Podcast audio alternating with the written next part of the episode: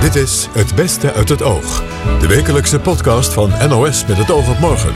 Met de mooiste gesprekken en opvallendste momenten van deze week. Hier is Mieke van der Wij.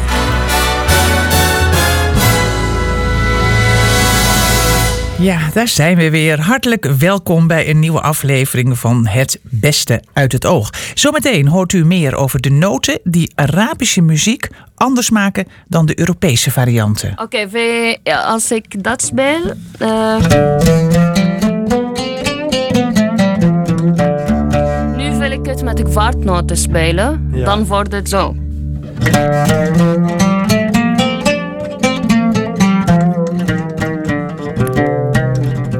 En u komt meer te weten over endometriose. Het is niet zo van, nou, je, je hebt een diagnose endometriose, dus we stoppen er een pilletje A of B in. En dan, eh, ja, dan kun je weer eh, aan de slag. Maar we beginnen bij Imelda Marcos, de weduwe van dictator Ferdinand Marcos van de Filipijnen. En eigenaar van duizenden paar schoenen. Daar is ze misschien nog wel het bekendst om geworden. Deze week ging The Kingmaker draaien in de bioscoop. Een documentaire met haar als hoofdpersoon. Ik sprak erover met oud-Zuidoost-Azië-correspondent Michel Maas. Nou ja, wat er, wat duidelijk wordt is eh, dat zij haar verhaal compleet eh, in haar hoofd heeft. Ze gelooft in zichzelf en ze gelooft vooral, en wat dan wordt ook heel duidelijk in die film, dat zij het middelpunt is van de geschiedenis. Zoals die zich de afgelopen tientallen jaren heeft afgespeeld. Zij, zij is overal bij geweest. eh, iedereen is haar vriend geweest. eh, Saddam, Gaddafi, Mao Zedong. Ja. En Ja, en zij is nu weliswaar eh, begin 90, maar ze is nog niet klaar. Nee, ze is nog niet klaar. Ze zegt nobody can stop me. En dat heeft ze ook bewezen in het verleden. Ze, heeft, ze zijn het land uitgeschopt. Ze was getrouwd met Ferdinand Marcos. Dat was de dictator van de Filipijnen.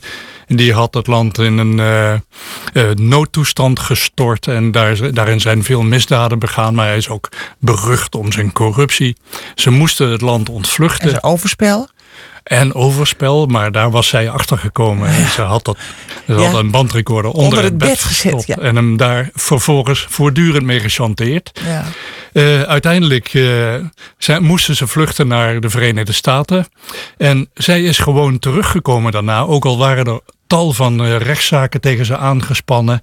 Haar man was inmiddels overleden, Ferdinand Marcos, de dictator.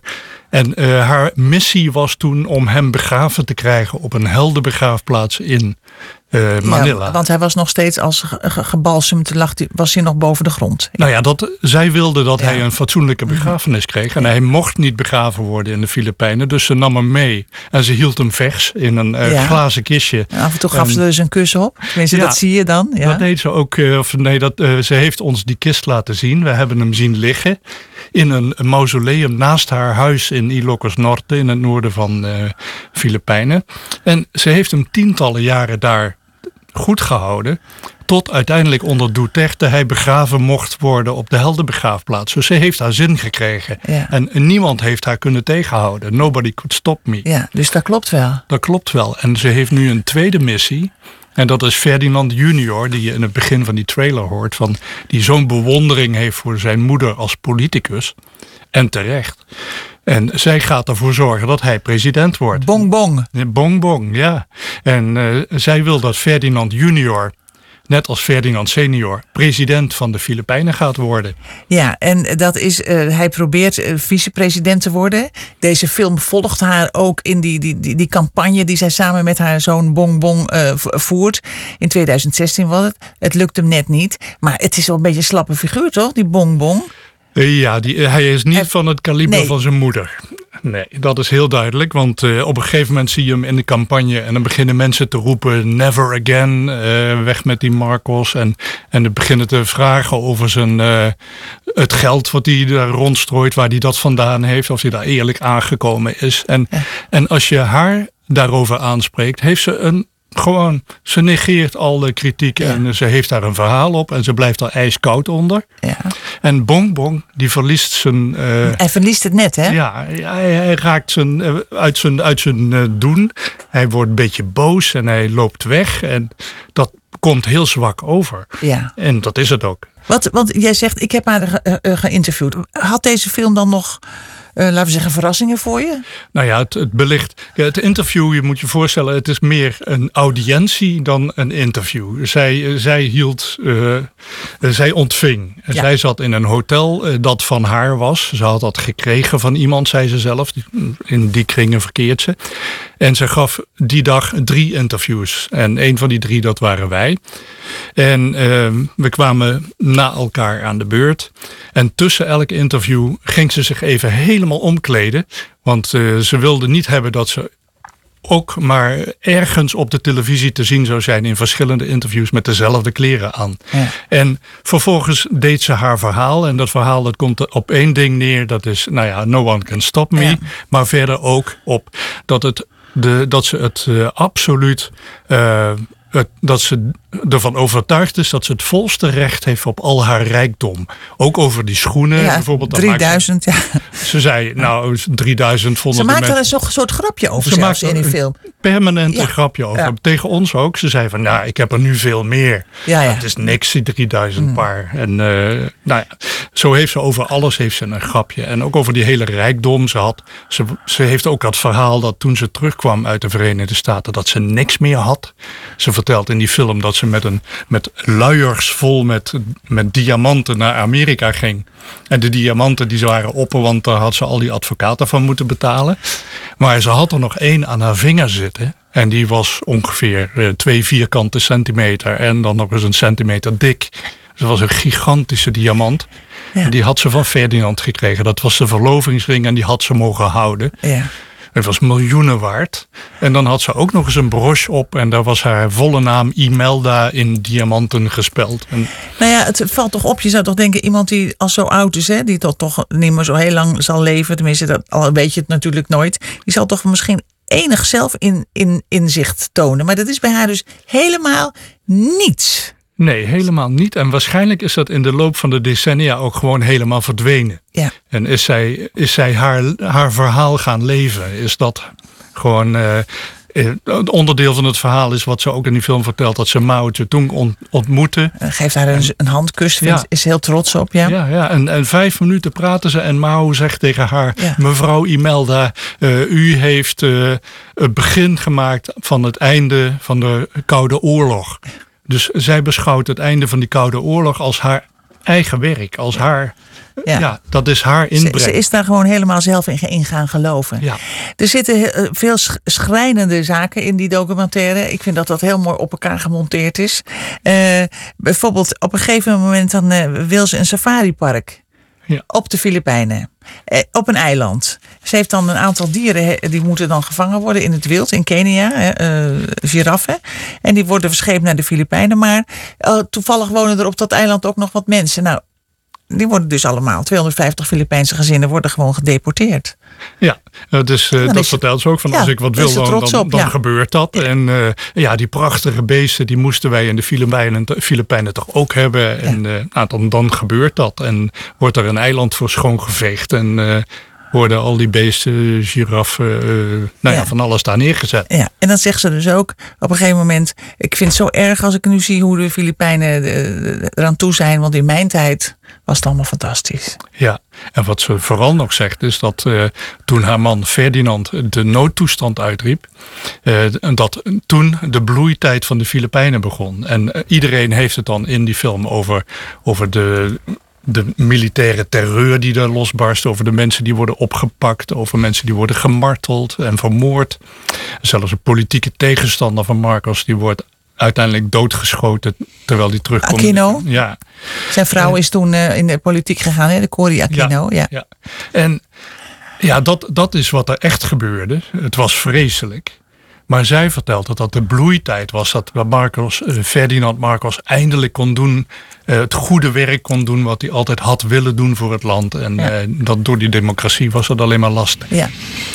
Een bijzondere documentaire dus. Ik zou zeggen, ga hem bekijken in de bioscoop. Dan iets heel anders. Jan Schoenmaker was 20 jaar de wijkagent van de Utrechtse Tippelzone. Hij schreef een boek over zijn ervaringen. Bij aanvang van zijn eerste dienst had hij niet verwacht zo lang te blijven. Uh, mijn eerste kennismaking was best wel heel schokkend. Uh, prostituees die verslaten prostituees die afgegleden waren ik vond het heel ernstig om te zien. Uh, in mijn normale werk meet ik de tippelzone toch wel vaak. Sowieso had ik niks met, met, met prostitutie. Ik kwam uit een keurig gereformeerd gezin in West-Friesland, hè? Ja, katholiek milieu. Oh, maar, katholiek. Oh ja, ja West-Friesland. had het kunnen weten. Ja. Prostitutie was, was not done. Hmm. Dus ook mijn eerste twintig jaren bij de politie uh, meet ik het eigenlijk zoveel mogelijk. Hmm. Maar mijn chef, een oud CD-regisseur, die vond dat ik daar geschikt voor was. En zo ben ik daar begonnen, op verzoek van hem. En ik dacht eerst, ik doe dat een jaar. Maar na, het jaar, na een jaar greep het me eigenlijk zo dat ik toch twintig jaar ben gebleven. Ja, en, wat greep u precies? Want wat, wat, wat, met wat voor mensen kreeg u te maken? Waren het allemaal slachtoffers daar? Of lopen zelfs daar ook nog mensen met een eigen keuze? Of? Er lopen daar ook mensen met een eigen keuze. Maar er zitten ook heel veel slachtoffers tussen. En ik merkte dat ik toch heel veel uh, grip had op de doelgroep. Uh, ik merkte na een jaar dat ik iets voor hun kon betekenen. En ik ben eigenlijk opgevoed om toch wel de zwakker in de samenleving te helpen. En wat ik ook heel belangrijk vind, is dat de gemeentelijke overheden en ook de uh, landelijke overheden een verkeerde weg inslaan. Uh, ze gaan meer naar de situatie toe om prostitutie te verbieden. Hmm. En dat is een doodlopende weg. Dat is niet goed. Het zou mooi zijn als je prostitutie zou kunnen verbieden, maar dat gaat niet werken. En dan zegt u zelfs zo'n ellendige plek, want dat was het, hè, die tippelzone, toch? Ja. Een ellendige plek. Zelfs zo'n ellendige plek is dan beter om te hebben dan dat je er helemaal geen zicht meer op hebt? Ja, als je er helemaal geen zicht meer op hebt, dan uh, heeft de hulpverlening geen kans meer. De politie heeft geen kans meer. En vroeger hadden we in Utrecht natuurlijk ook een opjaagbeleid van A naar B, van B naar A. Dat was kansloos. De politie was de vijand. En uh, nu zijn we uh, toch een vertrouwenspersoon geworden. En we zijn in staat geweest met de hulpverlening, met andere collega's van bureau Marco Polo, ook met de hondenbrigade, om daar toch een mooi stuk werk neer te zetten. En Wat is het mooiste van het werk dat u, dat u daar hebt neergezet? Het, mooiste, het allermooiste is dat we in die 20 jaar toch, we zeg ik met mm, nadruk, mm. toch 40 meiden eruit hebben weten te halen, blijvend. Mm. En dat pakt niemand meer af. Dat welke, is fantastisch. welke meid uh, herinnert u zich het, uh, het eh, dierbaarst, zal ik het, maar zeggen? Het dierbaarste is toch wel uh, Patricia. Ook het boek genoemd. Ja. Uh, waar het nu gewoon hartstikke goed mee gaat. Ik schat in 20 jaar verslaafd. En nu, ze werkt gewoon, heeft een leuke baan. Uh, en het gaat fantastisch goed met haar. Dat had wat voeten in aarde, hè? want het was een stevige tante. een straatboefje noemde ja, Ja, het was heel zwaar. maar uiteindelijk toch gelukt ja, je probeer, elke probeer ik te kijken waar, waar de mogelijkheden zijn om zo iemand eruit te halen. Uh, ik bleef altijd aardig, maar ook wel streng soms. Volgens de wet van Jan Schoenmaker. Ja, de wet van Jan Schoenmaker, ja. Eh, overigens de APV die, later... Die, die, niet altijd helemaal samenviel met de wet in het wetboek, hè? Uh, later is hij aangepast, de APV, naar mijn beleid. Echt waar? Ja, het keep moving systeem. Hmm. Ja, soms moet je creatief zijn. Uh, verslaafde mannen die zijn een bedreiging voor de scene. Uh, verslaafde mannen die kunnen geen geld eh, verdienen. Die rippen of de klanten of de prostituees. Ja. En die kunnen de prostituees ook niet helpen. Dus die zijn eigenlijk een bedreiging voor de openbare orde daar. En hoe moet je dan creatief zijn? Uh, ik gaf ze uh, regelmatig zeer veel bekeuring. Ik bleef altijd aardig. Ik gaf ze altijd een hand en zo aan kun. Maar ik heb liever dat je hier niet komt. Ander probleem is uh, dat die verslaafde mannen ook gingen dealen. Maar soms ook gingen ze met een prostituee mee. En die lopen niet naar de afwerkplek. Die toch een 400, 500 meter verder is. Maar die werkte af in de buurt. En dat is niet wenselijk. Mm -hmm. Ja. En u, u, beschrijft dat ook heel beeldend. Uh, u, u, noemt nu dat probleem van, van uh, uh, verslaafde mannen. En, maar alle criminaliteit eromheen, die om zo'n tippelzone heen hangt, dat eigenlijk een groter probleem is dan de prostitutie zelf. Hè? Ja, maar wij hadden het als, als politiebureau goed onder controle. Daarom is de tippelzone ook gewoon intact gebleven. Omdat alle mensenhandel, alle drugshandel was onder controle. Hmm. Uh, het ging niet altijd makkelijk. Uh, dat heeft u misschien ook wel gelezen. Maar we hadden het allemaal onder controle. Terwijl het zandpad dichtging. Het zandpad was een andere, uh, ja. was een, een, wat gereguleerdere. Ja, maar, maar, daar was ook mensenhandel. En wij hebben eigenlijk alle mensenhandel uit weten te barren. En de gevallen waarvan we dachten, die hadden we in beeld. Alleen we moesten nog even geduld hebben dat zij of hij zover was om aangifte te doen. Maar alle gevallen hadden we onder controle. En dat is toch wel heel mooi. Dat is hartstikke de mooi. drugshandel hadden we onder controle. De buurt, die was veiliger als elke andere buurt. Ja. Maar, de, maar, maar, maar Daarom is het ook jammer, als ik nog even doorga, Ja, dat eh, de gemeente niet alle mogelijkheden heeft benut om ergens anders een tippelzone te creëren. Hmm. En er zijn best wel verschillende mogelijkheden. Maar ze hadden de buurt waar nu de tippelzone is, die hadden ze ook uit moeten nodigen. Anderzijds zou ik zeggen, creëer de nieuwe tippelzone op de plek waar het nieuwe zandpad komt. Mhm. Dan heb je alles op één plek. U zegt we hadden het onder controle, we hadden de mensenhandel onder controle, maar dat, dat ging ook niet vanzelf. Hè? Want Nee. het ging ook ten koste van bijvoorbeeld uw eigen veiligheid op een Ja. gegeven moment. Ja, ik heb mijn rug recht weten te houden, maar het was niet makkelijk. Want er stond een prijs op uw hoofd. Ja, en dat was heel ingrijpend. Wat gebeurde er? Eh, ja, je, eh, je kan niet meer samen eh, boodschappen doen. Samen met je vrouw. ja, en dat is best wel heel, heel ingewikkeld. Dag en nacht gewoon je wapen bij je hebben. Altijd kijken. Eh, ik ben natuurlijk best opvallend. Ja, u hebt een grote witte baard voor de mensen die niet mee zitten te kijken op de webcam. Ja. Ja, ooit was hij rood, maar hij is nu al jaren wit. en daardoor ben je gewoon best wel opvallend. Hebt u in die tijd wel eens overwogen om ermee te stoppen? Nee, Waarom niet? ik vond het belangrijk om de zwakker in de samenleving te helpen. En dat is toch een hele sterke drive. En eh, naarmate je daar langer werkt, dan krijg je steeds meer informatie. Omdat je vertrouwenspersoon bent. Eh, je, je bent niet te, te corromperen. Ze weten gewoon dat je betrouwbaar bent. Als ze naar het ziekenhuis moesten, ging ik met ze mee als het nodig was. Als ze me belden en zaten in het huis van bewaring. En zei Jan, wil je langskomen? Want het gaat niet goed met me. Eh, eh, want als ze in het huis van bewaring zitten, raken ze clean. En dan komt hun verleden vaak terug. En dan ging ik daarheen. Ik meldde het dan achteraf, want voor- vooraf wist ik soms het antwoord. Dat mag niet, het is geen taak van de politie, maar ik vond het belangrijk. Maar het medemens. ging de wet van Schoenmaker gelden. Ja. Mooie man, Jan Schoenmaker, wijkagent dus van de Utrechtse Tippelzone. Een omstreden Italiaans onderzoek moest na jaren kritiek toch teruggetrokken worden.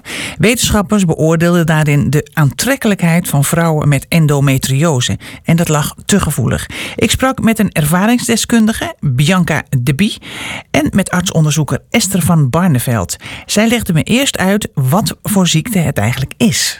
Eh, endometriose is een chronische aandoening waarbij weefsel wat op baarmoederslijmvlies lijkt zich buiten de baarmoeder bevindt. Ehm, en dat bevindt zich meestal op het ehm, slijmvlies van de buikholte of op de organen in de buik. En het geeft daar een chronische ontstekingsreactie. En die eh, reactie geeft vaak chronische pijnklachten ehm, en kan ook ehm, verminderde vruchtbaarheid veroorzaken. Ja, en vooral eh, bij de menstruatie, hè? heel, heel erg pijnlijk. Ja. ja. Is dat iets- een typische ziekte die alleen bij vrouwen voorkomt? Ja, over het algemeen zeggen, komt het ja. alleen bij vrouwen voor. Ja. Ja. er zijn zeldzame gevallen beschreven bij- bij mannen en bij kinderen, maar het is echt extreem zeldzaam. Ja, en hoeveel eh, vrouwen hebben hier last van? Ja, het komt relatief vaak voor. 1 op de 10 vrouwen in de vruchtbare levensfase heeft de aandoening. Eh, dus het is eigenlijk heel gek dat we er zo weinig uh, nou ja, u haalt me de woorden uit de mond. Hoe is dat mogelijk dat we er nog zo weinig over weten? Ja, ik denk dat voor een heel groot deel komt dat vanuit schaamte om te praten over menstruatieklachten. Er is in Nederland ook een groot enquêteonderzoek geweest eh, onder vrouwen. eh, waaruit blijkt dat eigenlijk 40% van de vrouwen wel eens klachten heeft van de menstruatie. Waardoor ze niet goed kunnen ja. functioneren. Eh, maar de helft van die vrouwen die durft maar daarover te spreken. Dus die tegen denkt vrienden. gewoon, ik heb heel veel last van mijn menstruatie. Ik ga het even vragen aan Bianca de Bie. Die is endometriose patiënt. Was dat bij u ook zo? Dat u dacht, nou, ik ben gewoon iemand die veel last heeft van mijn menstruatie? Ja, zeker. Ik heb eh, altijd gedacht van, nou ja, eh, ik stel me aan.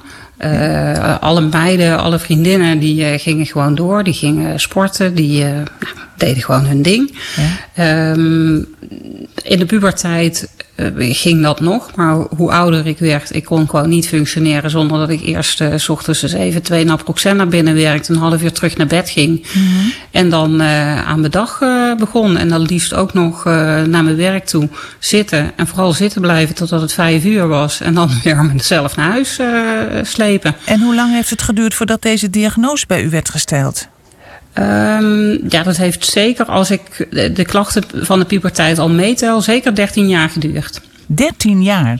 Ja. En u bent eh, ook geopereerd eraan, begreep ik?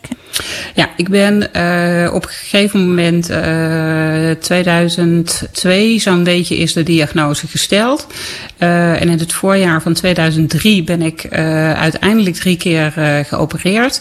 Um, door complicaties is dat ja, in drie keer hmm. gedaan. Um, en ik moet ook wel zeggen, de laatste keer had zoveel complicaties dat ik daarna ook wel anderhalf jaar heb moeten ehm, herstellen en revalideren.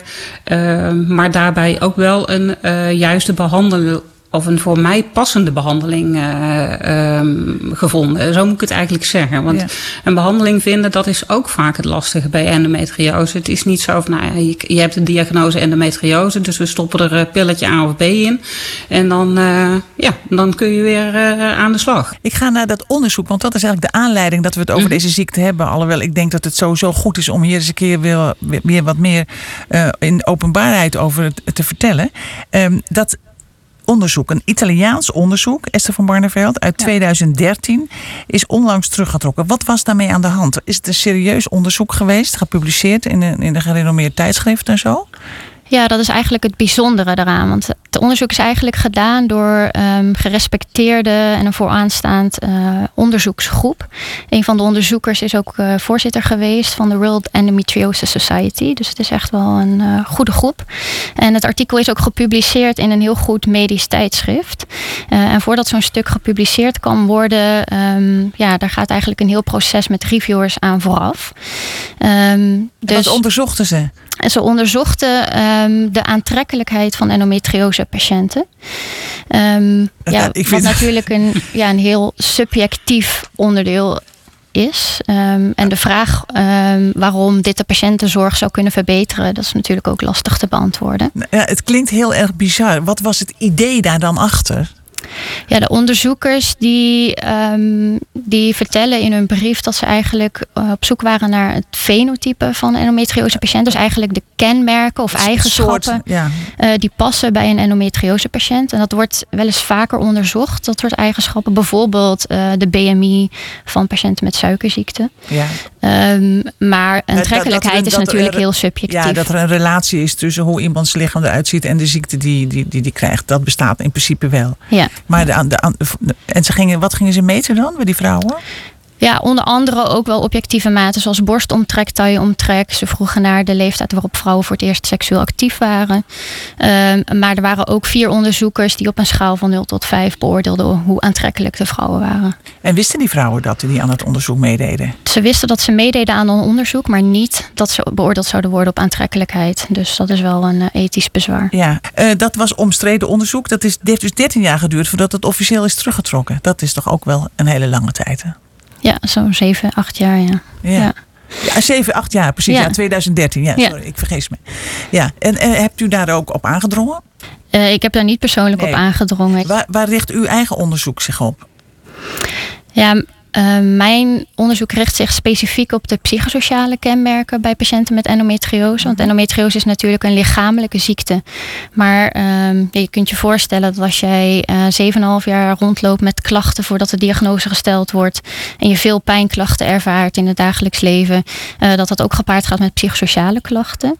En wat wij hebben gedaan is een app ontwikkeld die eigenlijk op uh, willekeurige momenten gedurende de dag klachten meet. Maar ook rekening houdt met psychosociale aspecten mm -hmm. van de ziekte. Om eigenlijk op een meer um, betrouwbare manier het klachtenpatroon in kaart te brengen. En zo een, ja, een betere individuele behandeling op te kunnen stellen. Ja. Zou het ook niet een goed idee zijn om de artsen op een of andere manier beter hierover te informeren? Dat zij eerder in de gaten hebben van hé, hey, we hebben te maken met een geval van endometriose. Want zoals met Bianca de Bie heeft dat zo ontzettend lang geduurd voordat ze eindelijk de diagnose kreeg. Het had haar misschien een ontzettende hoop pijn kunnen besparen. Ja, Nee, dat klopt. Dus er moet echt meer kennis komen over, um, over deze ziekte bij de patiënten zelf.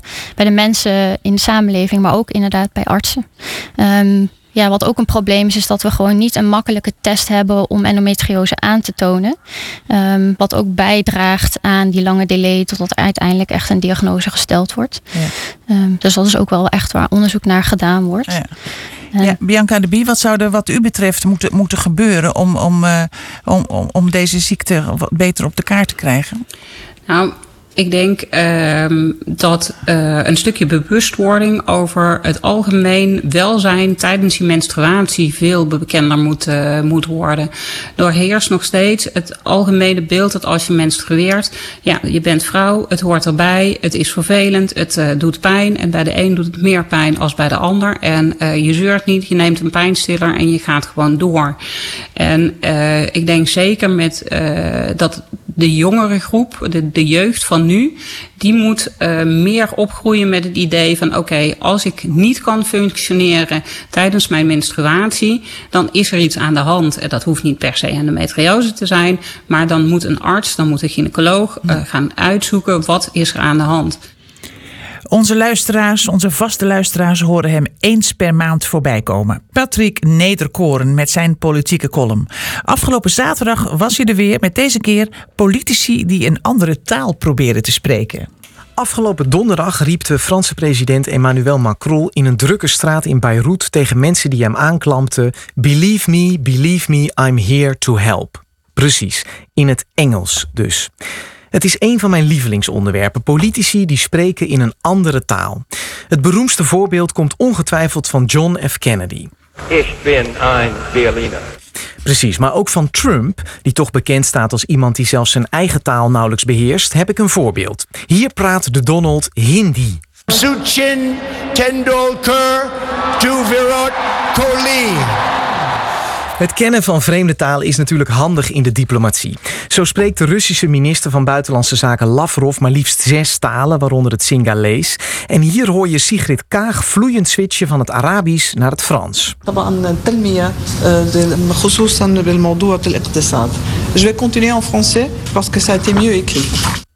Sommige politici lijken vooral vreemde talen te spreken om te laten zien hoe goed ze vreemde talen spreken. Kijk bijvoorbeeld even naar het zalige filmpje met de titel Frans Timmermans Seeks Your Support. Waarin Timmermans nogal stijfjes door het gebouw van de Tweede Kamer loopt en bij elke hoek die hij omgaat aan een andere taal begint. Het is zalig. Het is overigens niet zonder risico als politici hun moedertaal verlaten. Zo kan je natuurlijk moeite hebben met de uitspraak. The threat is serious en het calls for a serious response. Ja, maar je kan ook fouten maken. Voormalig premier Joop den L zei ooit toen hij wilde benoemen dat Nederland een land van ondernemers is: We are a nation of undertakers. En toen John F. Kennedy aan Jozef Luns vroeg of hij hobby's had, antwoordde Luns enthousiast: Yes, I fuck horses. In de meeste gevallen geldt dat politici een andere taal gebruiken om te paaien. Het is beleefdheid, het zijn toenaderingen, allemaal onder het mom van wiens taal men spreekt, diens oor men heeft. De lijst met grappige voorbeelden daarvan is eindeloos. Google vooral zelf even naar Tony Blair of Theresa May, die proberen om Frans te praten. You'll love it. Maar mijn favoriete fragment is ernstig. We horen hier de voormalige Duitse minister van Buitenlandse Zaken Joschka Fischer.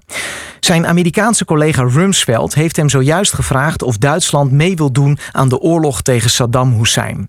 De taalwissel die dan volgt vind ik prachtig. Und wir verdanken den USA unsere Demokratie. Die USA sind unverzichtbar für Frieden und Stabilität, aber für Deutschland haben sie eine ganz besondere Bedeutung, weil wir uns von den Nazis nicht selbst befreit haben und weil wir unsere Demokratie ohne ihre Hilfe nicht aufgebaut hätten.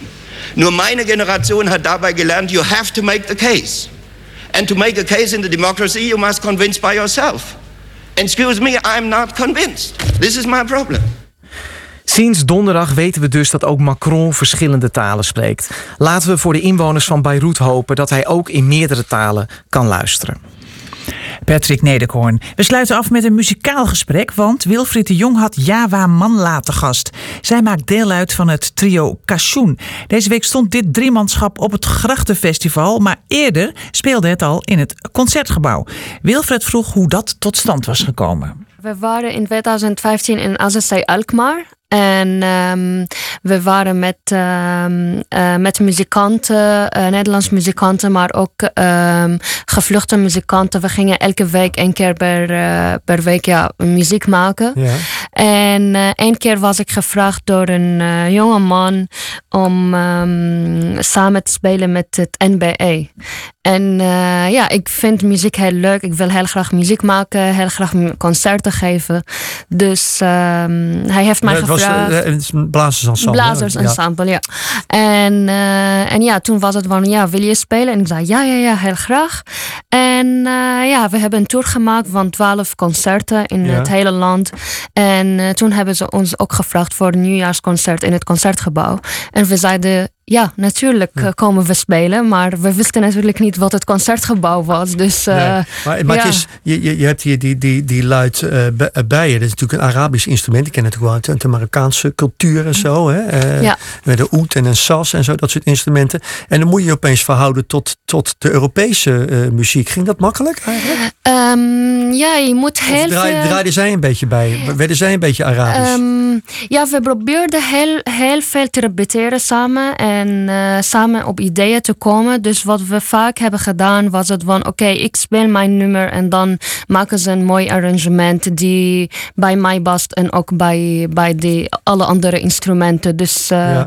ja. het is gewoon een kwestie van eh, ervaren en samenspelen en Ja. samen repeteren. Als je Dus, nou, want ik heb ook ik heb stiekem even naar je zitten kijken op YouTube. Ja. Eh, zag ik ook een, een nummer dat jij even buiten op het balkon volgens mij speelt in Amsterdam. Klopt dat? Oh ja, dat was voor, eh, voor Splendor in, eh, in Amsterdam. Weet je was... nog welk nummer dat is? Kan je het nog Ehm, spelen en zingen? Ja, ja, dat kan. Want dat dat, kan dat ik. is gewoon eigenlijk ben je een soort singer-songwriter eigenlijk met, met zo'n ja, met zo'n oet, met zo'n luid. Het is wel een gecomponeerde lied, maar ja, ik kan het wel zingen. Het is gecomponeerd door Mohammed Al-Asabji en het heet uh, Ginena. En dat betekent ik ben naar een park gekomen en ik heb twee vogeltjes gezien die verliefd waren, maar opeens waren ze niet meer verliefd. en daar gaat het over. En heel dramatisch. Ik vraag dit maar spontaan. Het kan misschien betekenen dat ik bijna niet meer met je kan praten, maar het is niet erg. Hè? Gaan Ja, we lekker ja. muziek luisteren Ja, nu. ik ga gewoon een, een klein stukje Dan gaat Jabba Manla een klein stukje spelen en zingen. دخلت مرة جنينة أشم ريحة الزهور وأهني نفسي الحزينة.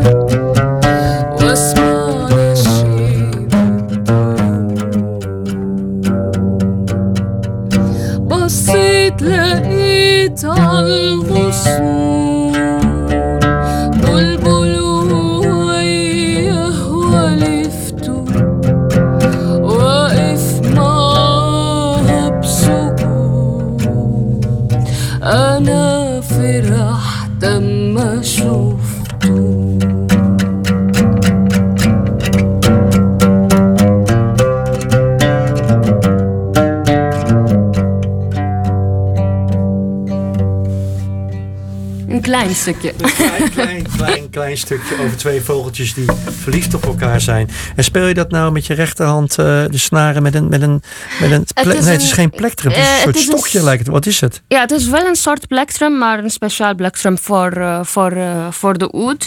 En ja, er zijn zes dubbele snaren. Ja. En ehm, ja, dat is mm, veel makkelijker om dan met een plektrum te spelen dan alleen met de vingers.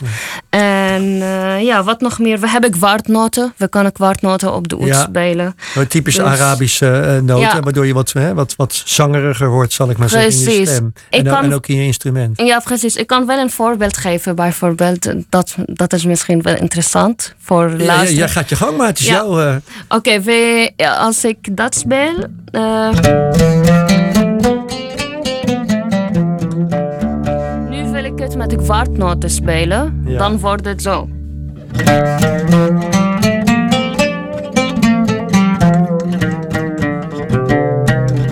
ja. Hij doet mij denken aan het verhaal van Ibrahim Alouf, een trompetist. Ja, uit precies. Beirut, die ook een trompet heeft met een kwart dingetje erop, waardoor die zo specifiek klinkt. Ja, ja, ja, maar heb jij nou omgekeerd niet af en toe het idee dat je denkt, nou, nou, ik heb het nou wel gehad met die oet, ik ben nou in Nederland, nou ga ik gewoon elektrisch gitaar spelen, lekker rammen. Mm, nee, dat heb ik nog niet gehad, helaas. Misschien, of ja.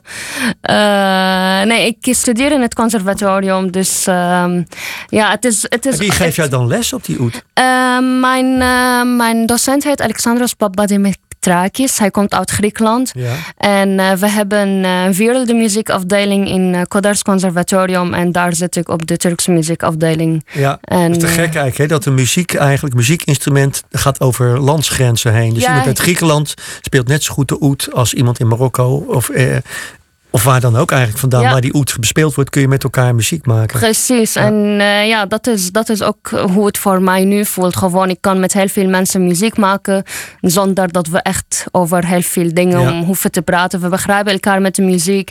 Eh, het is soms een beetje ingewikkeld om alles te begrijpen, maar dan eh, vinden we onze weg. Ja, leuk. Dat eh, was hem weer. Bedankt voor het luisteren. Volgende week dan staat er weer een nieuwe podcast klaar in uw favoriete podcast-app. Dag.